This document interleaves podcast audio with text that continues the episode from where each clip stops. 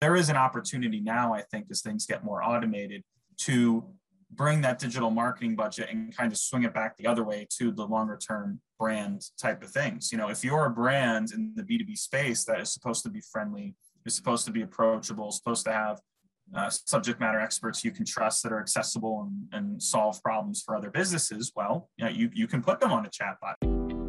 Welcome to the B2B Digitized Podcast where leaders of B2B technology startups and scale ups learn how to use digital transformation to differentiate, educate, build trust, improve competitive positioning, close sales faster without compromise, and scale revenue growth. Now, here's your host, Joshua Feinberg from SP Home Run. Hi, it's Joshua Feinberg from the B2B Digitized podcast, and I have a very special guest with me here today. I'm welcoming Chris Carpentier, who is a product marketing manager at Benchmark in Phoenix. Chris, welcome to the podcast. Thanks so much for joining me today. Thanks for having me, Josh. You you were um, the the original, as far as I'm concerned, for getting me into marketing in the first place. I remember when you were hosting the HubSpot user groups over in down in Boca Raton, Florida.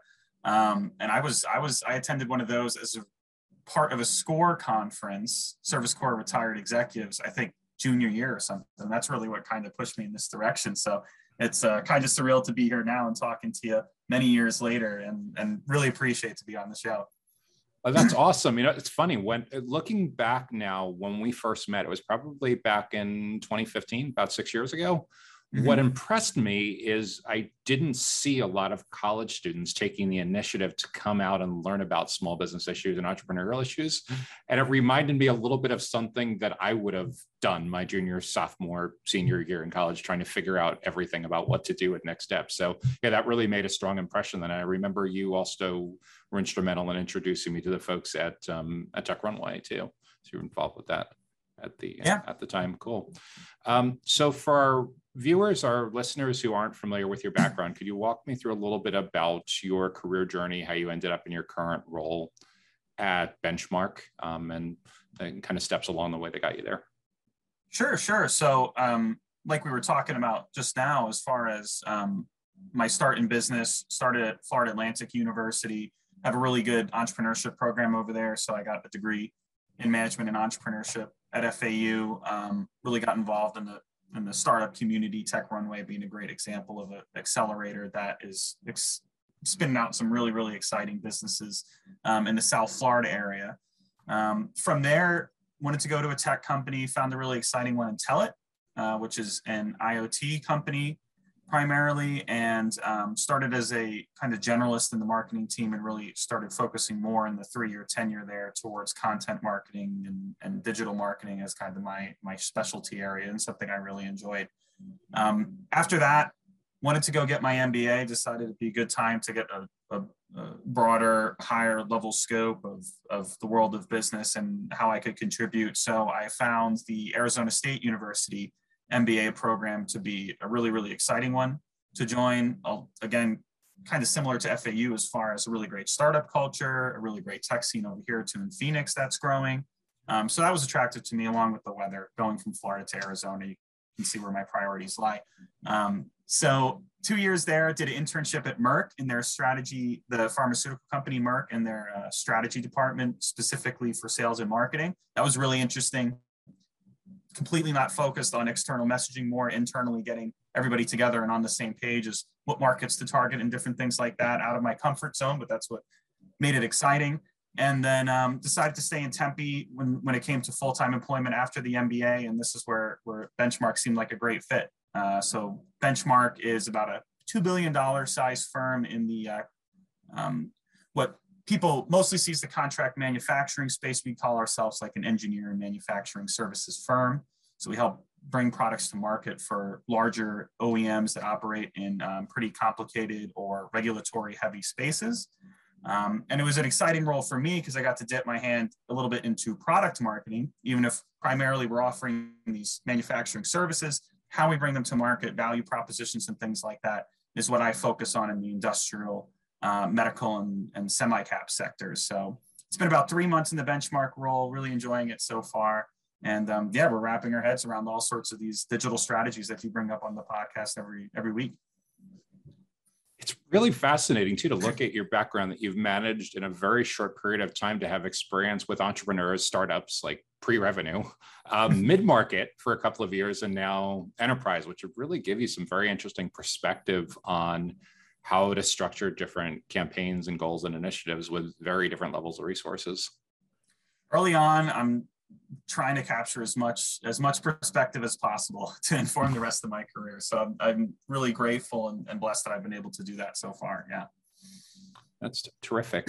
So, for someone that is just getting started, that's contemplating a career in marketing and working with a company that's going to be focused a little bit more on the business side, on, on B2B, what advice would you give to someone that's just starting out that they should be thinking about in the first couple of years of their career? Um, I would say it's really important for those type of folks to kind of put themselves in the shoes of the buyer and try to really understand the buyer journey on a deeper type of level. Um, I think that you know when you when you're going into like the B2B B2B marketing world, it's kind of easy to focus on okay, let me put out as much content as possible. You know, what are the different topics that the company I'm working for uh, covers, and okay, like let me put out some content and we'll go from there. Um, but I think in that rush of things, and that's that's a new learning for them, right? They're going into the B2B marketing world. Maybe they haven't written blogs before. Maybe they haven't, you know, identified what a customer journey is or the different steps to it. So they focus on these like external big things. But there's actually a lot of stuff introspectively they could look at themselves uh, as a B2B buyer or as a B2C buyer, as far as you know what they do in their consumer life, that could would inform them better about the journey of their customers that they're trying to target. You know, we you talk about it a lot on the podcast. It's one of the reasons I really enjoy following your LinkedIn, for example, is you'll you'll talk about how our consumer lives affect our lives as B2B buyers or you know the, the, the folks that we're trying to uh, influence as marketers. And I think that's that's really apt when it comes to we want things quicker. We want to talk to people, salespeople less and less. And if you can think of those things as a new person in the B2B marketing space, you might think to yourself, oh, okay, maybe a CT, the only CTA that we have being download a white paper or be contacted by a salesperson isn't actually going to get me the conversions that I need.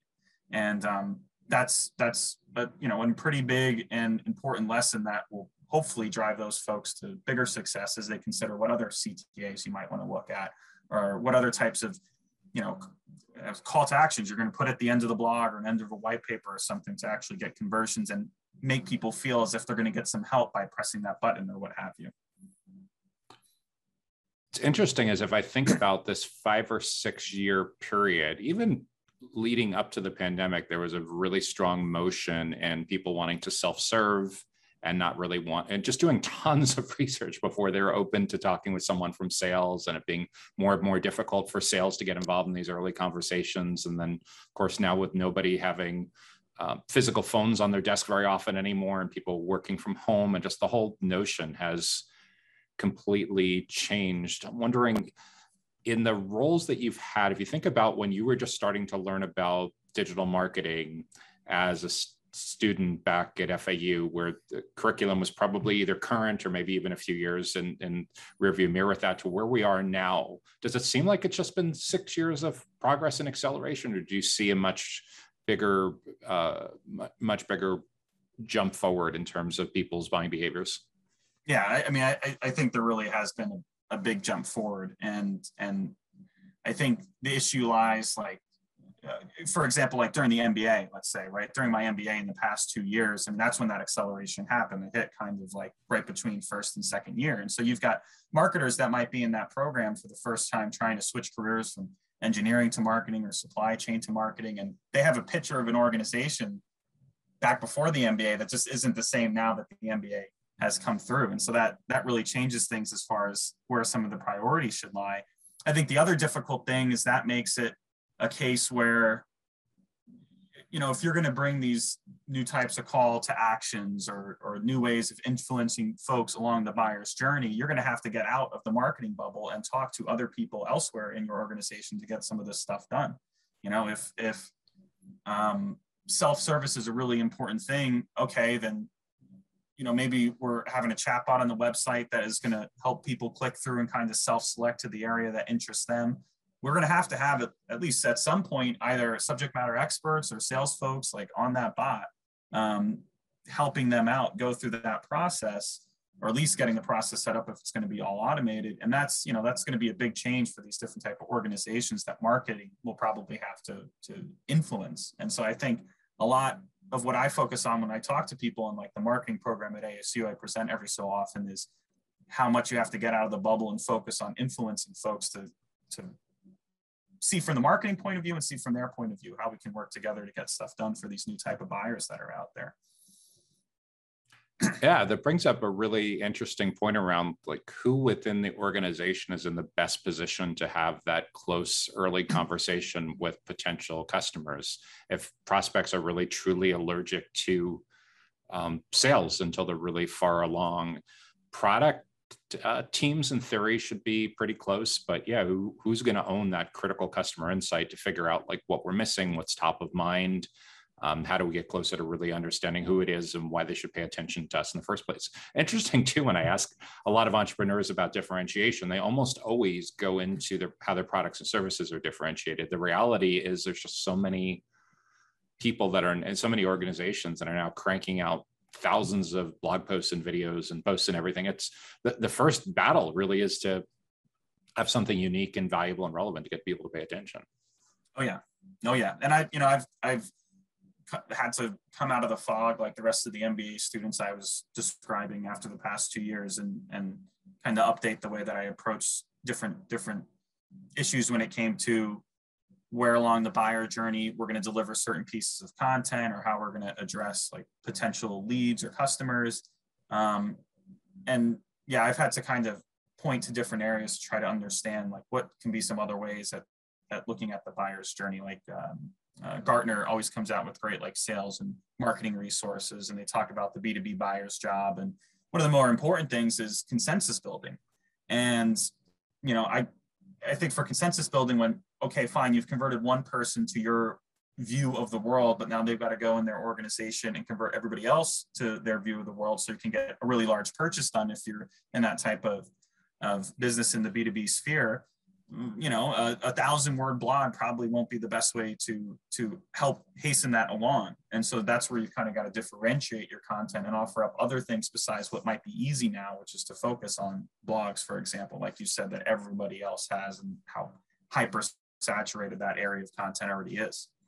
Yeah there's this big pushback in the last year or two also of like marketing teams that are going after things that are easy to check off the box, like getting MQLs and ebook downloads, but don't necessarily have high purchase intent. So it's tough to get from there to a sales conversation. And if all of that's just being fueled by trying to show progress at any cost to VC backed companies. And it's a challenge to figure all of this out because the reality is most uh, salespeople do want to be involved in these conversations early on, but most of them haven't quite uh, change the positioning to where they want to talk about the contents of webinars and white papers. They really want to go directly into trying to qualify someone and move the process along. So that whole context switching and, and uh, getting the culture to change to be about expertise as opposed to just products, it's such a big challenge. And I think one of these is one of the biggest daunting things that needs to be figured out at the C level in organizations. Yeah, no, that's that's that's for certain. I mean, like if we if we talk about like that con- consensus building aspect, I mean, one of the things that I think we're we're trying to do more of at my company is have kind of the snackable pieces of content, but in formats that are easy to distribute via email, easy to get past firewalls and and stuff like that. Won't get hung up somewhere along the chain, so that you know we can send that to the champion in, within the organization and help them disseminate it around the rest of the organization if they think that benchmark, for example, is is is a really good fit for whatever problems they have in the manufacturing or or engineering space. So you're relatively early on in your career in, in digital marketing, content marketing, product marketing, but I know you've had the opportunity to work with some people that know pretty well that are probably midway through their career in their 40s, probably even uh, pushing into early 50s, 20, 25 years into their career. And I'm trying to like everyone as for the last seven or eight years i've been in this unique space of like okay i can speak boomer and can speak millennial and gen z and everyone sees that it's not going to be very far off be, before the chris carpentiers are controlling significant budget and in a decision making role How much? How is that whole played out when you've been on teams where uh, you represent kind of that new generation of buyer, but you're working with people that are you know pretty far along in their career and are trying to stay relevant. How how has that consensus building usually worked out? Yeah, I mean it's it's it's something certainly I'm I'm doing right now as I try to kind of bring different tools into into the you know benchmarks marketing tool set to help us kind of figure out either from the perspective of if I was a buyer, how would I want to be interacted with? Or, you know, I am a buyer and these are the different ways I've interacted with other companies. Can we bring these type of things in from the inside looking out to make our content creation process easier or, or what have you? I mean, there, there's a lot of, I think, really great tools that are coming out as far as um, content automation to a certain extent is concerned, as far as making it easier to, to make bite-sized pieces of content, for example.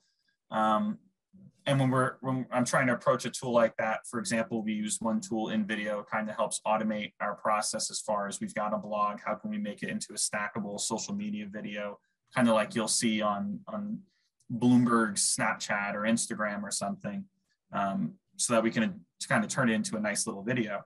Um, and I think the consensus building part of that for me is is bringing out the proof points and and reminding myself that to I guess folks that are higher up in the higher up in the organization that have um, looked at problems a certain type of way, you've really got to just hone in on look, this is the ROI. This is how much time we can save. This is how much money we'll save based on intern hours or whatever using this type of tool versus another type of tool. Here's different types of success that have been that have been brought uh, by other companies using this type of tool, and this is how it's going to be relevant to us. Um, the MBA, for example, teaches you a lot about how you're going to be building consensus or an organization and how important that is. I think going back like to the first question about, you know, folks that are new to the digital marketing sphere, the consensus building part is a really, really critical part. And I think it just, you have to be really honed in on how your managers, for example, might interpret the world. And, and I think for me, it's, it goes back to, to the ROI. It goes back to if we're going to dedicate this amount of budget, what are we going to get out of it? Is this going to make my life easier or harder? And don't worry so much about the, the super technical details that, you know, us as younger folks might understand um, better than folks that are higher up in the ladder and are already kind of uh, have a concrete definition of, of what digital marketing should be in their mind. I think one of the biggest challenges, if I look back over the last eight or 10 years, there's this general steamrolling of branding budgets away into demand generation and lead generation budgets where everything could be measured. So, what's ended up happening now is the pendulum has swung so far that you have people like blindly following these uh, OKRs and goals and everything. Yeah, we, you know, we got these 10,000 MQLs and created all this pipeline and everything like that. The reality, though, is it's become more important than ever to have a brand, but the challenge is it's difficult to measure and it's a long game. You know, it's not something like you're going to create a podcast or a brand new YouTube channel or video series or conference, and you know immediately you're going to go from zero to ten thousand in a matter of a couple months, or, or significantly influence pipeline or revenue growth that quickly. Oh yeah, yeah, that's that's for certain. I mean, and the thing is, because you know tools like like you know ai assisted tools are coming out. We talked about the chatbots and things the, the video example i just gave. Um, you know there is an opportunity now i think as things get more automated to bring that digital marketing budget and kind of swing it back the other way to the longer term brand type of things. You know if you're a brand in the b2b space that is supposed to be friendly is supposed to be approachable supposed to have uh, subject matter experts you can trust that are accessible and, and solve problems for other businesses, well, you, know, you, you can put them on a chatbot now. And that's kind of, I kind of see it almost as a little bit of a longer term brand exercise as far as how accessible they are. And, and, and, and you might chalk that up to brand if, if you're looking at a big organization, you know, 10 people click through a chatbot um, and you have actually built up in in their minds brand equity that you are an approachable brand. I think there's ways to do that now with the tools that are coming out that may have not been five or 10 years earlier down uh, in, in digital marketing experience as far as um, um, ways to customize how you approach the buyer journey and how you reach out to folks and get uh, moments of value that are really going to speak out to the potential consumers as your organization really is, is not only talking the talk, but walking the walk when it comes to whatever brand they say that they have. The AI and the chatbot is super interesting to me as well because it feeds into this whole idea that people just don't have patience anymore. They're not going to watch the 60 minute webinar recording. I've noticed even myself that more and more I'm playing back videos at, at 1.25 or 1.5x speed and still you know getting a 40 watching a 40 minute recording in in 60 minutes. But um there's something even deeper than that and i think that's the whole repurposing movement where let's say you're talking about six best practices and your speaker's talking for 48 or 50 minutes and then some q&a it's very likely that the audience doesn't love all six of those best practices equally. And like number two and five are where they really pop and if you chop them up in smaller three and five minute videos, you'll likely get people to watch the whole thing as opposed to getting bummed and saying, uh, you know, I'm looking at my analytics and my heat map and the video hosting software or YouTube or whatever. And why are people only making it to minute number 12 out of 60? Don't they know all the good stuff? And it's really, it, it, it's the same thing with the long form content. Um, mm-hmm. You have this great 40 page ebook um, but maybe people want to consume it in a bunch of 500 word blog posts, or maybe the 500 word blog post is too much and there's two or three really tweetable 280 character versions of it that'll really resonate. And you don't, without being able to have a good, uh, solid editorial production process and testing these things, you'll just never know. Yeah, no, that's that's for certain. I mean, you know, I'm I'm a fan of your podcast, but the way that I take it in is by LinkedIn posts and different things that that you're posting all the different times, right? I'm not even sitting down maybe to listen to that whole thing, but the snippets is what you know really gets me. And it's also has the benefit of you've gone in after the fact, after the conversation, and curated what you think the best and most relevant pieces of content are going to be you know? And i'm i am still following up enough that i think at the end of the day after maybe three posts or something i'm getting the full picture of what was conversed with you know that specific podcast guest or something. And um, that's the way people digest content. I mean i'm i'm constantly kind of looking over my shoulder as far as um, is the time that i'm spending looking at different types of software that might help my own marketing funnel like how much time should i be spending on this versus other things? Like am i going to get the buy-in through the rest of my organization to use this tool? If not i'm kind of wasting some time here. Let me not do that. Um, and the brands that make it more easy and approachable to not have that risk when you're doing the research are the ones that i think are going to win in the end think one of the challenging things too in any organization is winning over the internal subject matter experts to have them participate. And it can be a pretty light level of participation on their part, like an internal subject matter expert that you interview for a half hour like this four times a year. You know, it's, it's very, very low on their part. You give them like a half a dozen things that we want to talk about, come prepared, record it. And from that, you have a piece of long form content, you have a bunch of short form content. You can transcribe it, turn it into text post, images posts, and everything. But getting that level of commitment when people are like, I don't have four half hour blocks, um, you know, spread out over the course of the year. You're like, really? You don't have two hours a year to, we're going to put you in lights. You're going to be famous. People are going to be tapping you on the shoulder at conferences. And, um, but yeah, these, these are big culture issues for companies to over, yeah. surmount and overcome. Yeah, they can be. And, and if things like that are coming up, then if it, if it happens enough and, and, and marketing folks, you know, hit up against those sort of roadblocks, all right, well, you know, let's go back to the CMO and the rest of the sales and marketing organization and say, hey, like we need some sort of brand change because we're supposed to be approachable, right? We're supposed to be all these different things, but if we can't provide this value to customers early on, you know, we have some sort of issue that's popping up and we might want to change the way that we talk about ourselves. Chris, what do you think's the biggest mistake that B2B marketing teams, digital marketing teams are making right now that you see in, in a lot of different contexts across the board. Yeah, I, I think uh, you know a lot of it's a lot of it's covered, and we we just happened to bring it up earlier in the conversation. But the idea about um, being true to your brand and and having the right tools in place or having the right organizational buy-in in place to to to um, deliver on those brand promises as far as digital goes is is really important. I mean, that's that's what I uh, thought would be a good thing to cover in that point because um, there's a lot of organizations, as we mentioned, that aren't getting the subject matter expert buy-in, aren't getting, um, uh, don't have the right tools at the forefront of the customer journey um, to deliver on some of their promises about being friendly or being approachable. And I think that's where it's it's really important to either step back and look at your digital tool set if, if you're just the marketing team kind of in your own bubble type of thing.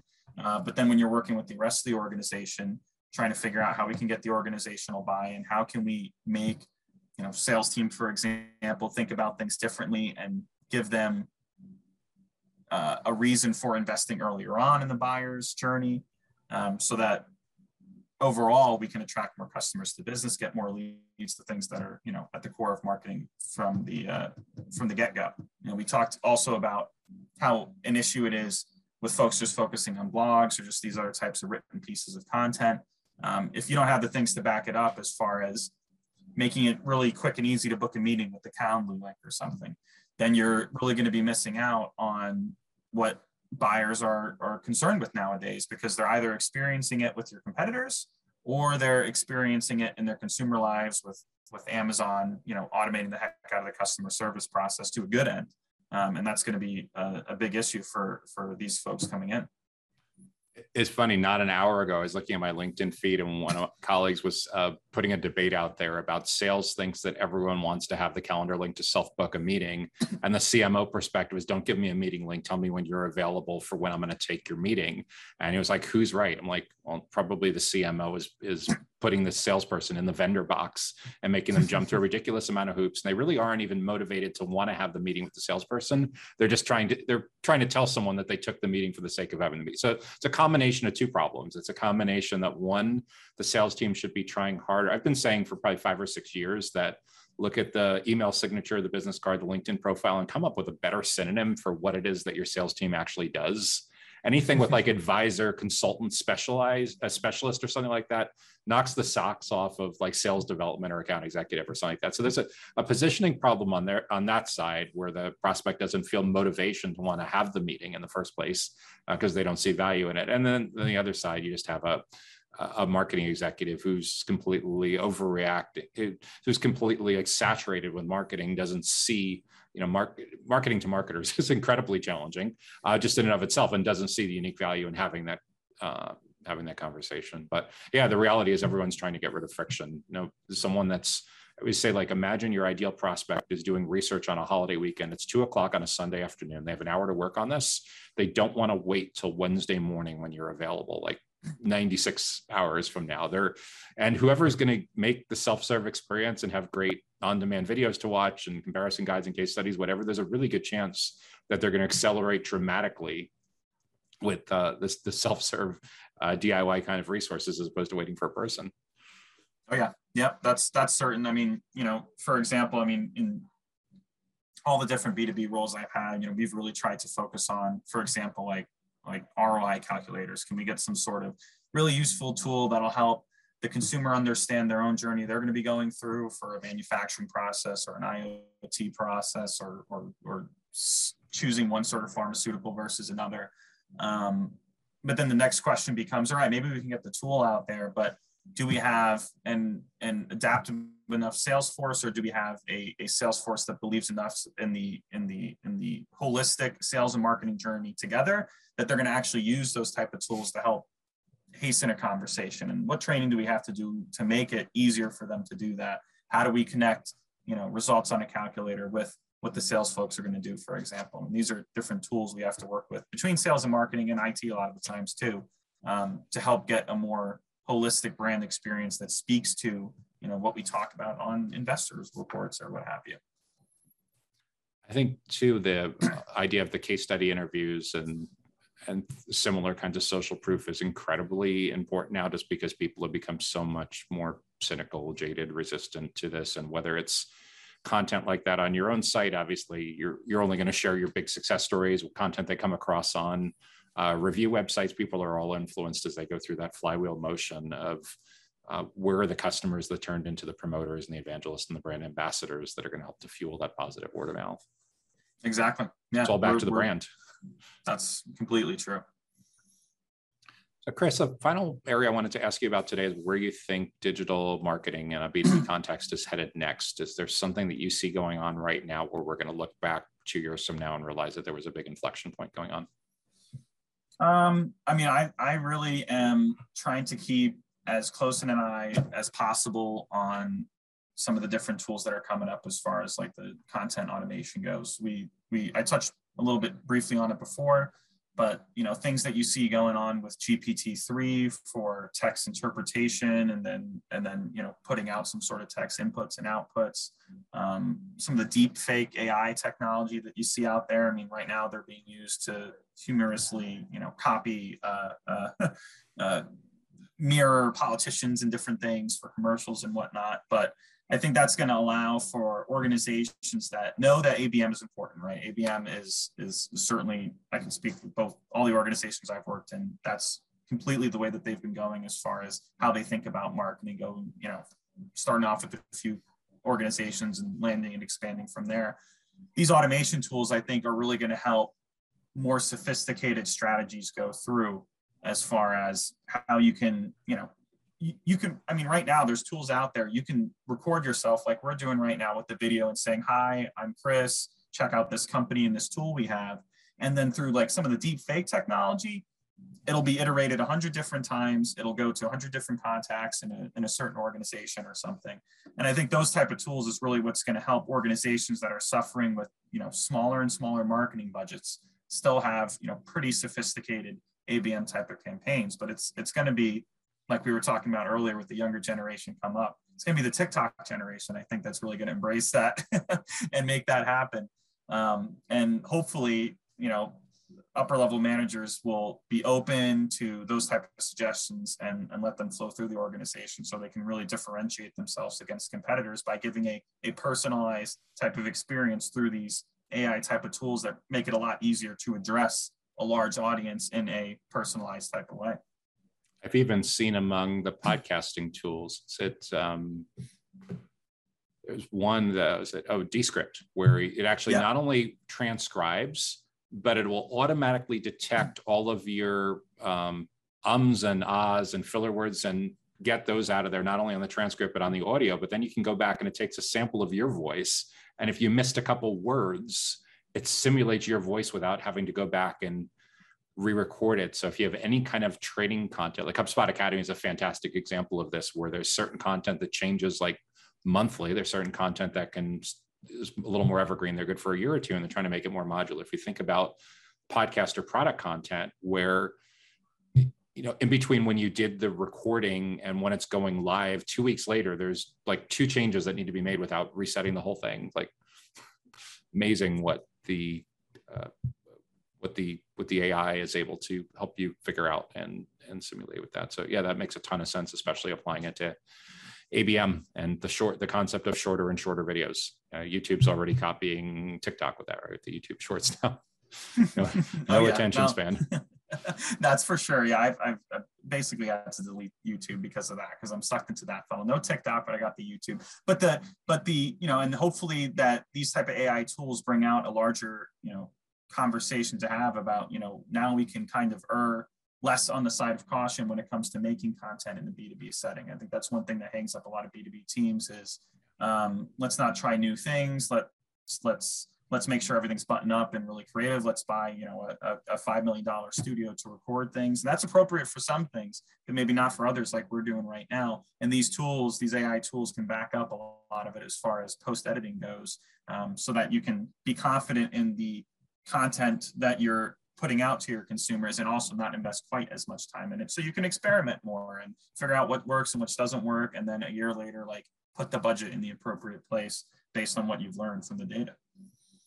Even just pre-pandemic to where we are now when i used to approach small business owners about video their first reaction was it three to five thousand dollars for one or two minute professionally produced overproduced video that would take two months to create and like things would change two months after it went live and it would sit under museum glass and not get touched. And there still is a place for some of that. It's probably for a small business 10 or 20% but the other 80% is this.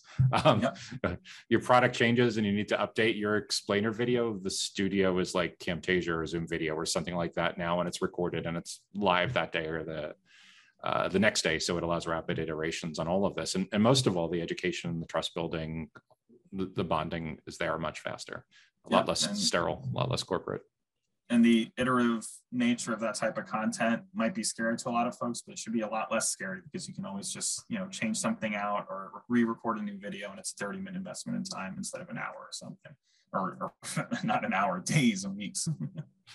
there's always, if you think about the edit, the content calendar, the editorial calendar, there's always 10 ideas. And um, like I'm going to guess and say that number two and number seven are going to be the best ones. And you're going to think it's like, no, Josh, it's like three and five. And it ends up being like one that neither of us picked. And you won't know that if you don't have a way to produce and ship quickly and look at the data. Oh, yeah. No, that's the truth.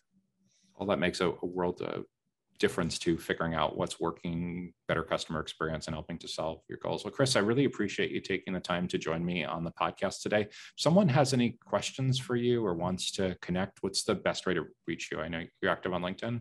Yeah, LinkedIn would be the way to go for sure. Yeah, definitely, definitely share any any questions you have or whatever go on LinkedIn. I'm happy to talk to people there and and kind of talk a little bit more about my journey, especially hopefully it'd be fun. Some of the younger folks that are coming through uh, digital that want to ask questions, I'm, I'm more than happy in all ears to, to offer what opinions or experience I can.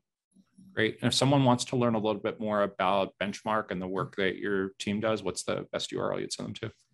So it's tricky. It's the company's benchmark, but you got to go to bench.com, bench.com. Um, that's the URL that we got. And so you could learn more about all the different manufacturing and uh, engineering services we do for organizations that are in really complex markets, usually regu- regulated ones that um, might want to bring a certain product to market.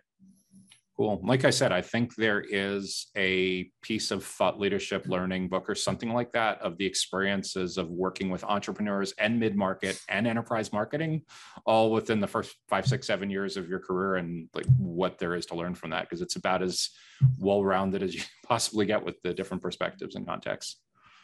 It makes me dizzy sometimes, but I'm appreciative of it. That's terrific. Chris, thanks again so much. Look forward to connecting again in person sooner rather than later. All right. Sounds good. Thank you, Josh. Take care. Stay safe. Thanks for listening to this episode of the B2B Digitized Podcast. To subscribe and leave a review, check us out at b2bdigitize.com or wherever you like to consume podcast episodes, including Apple Podcasts, Google Podcasts, and YouTube.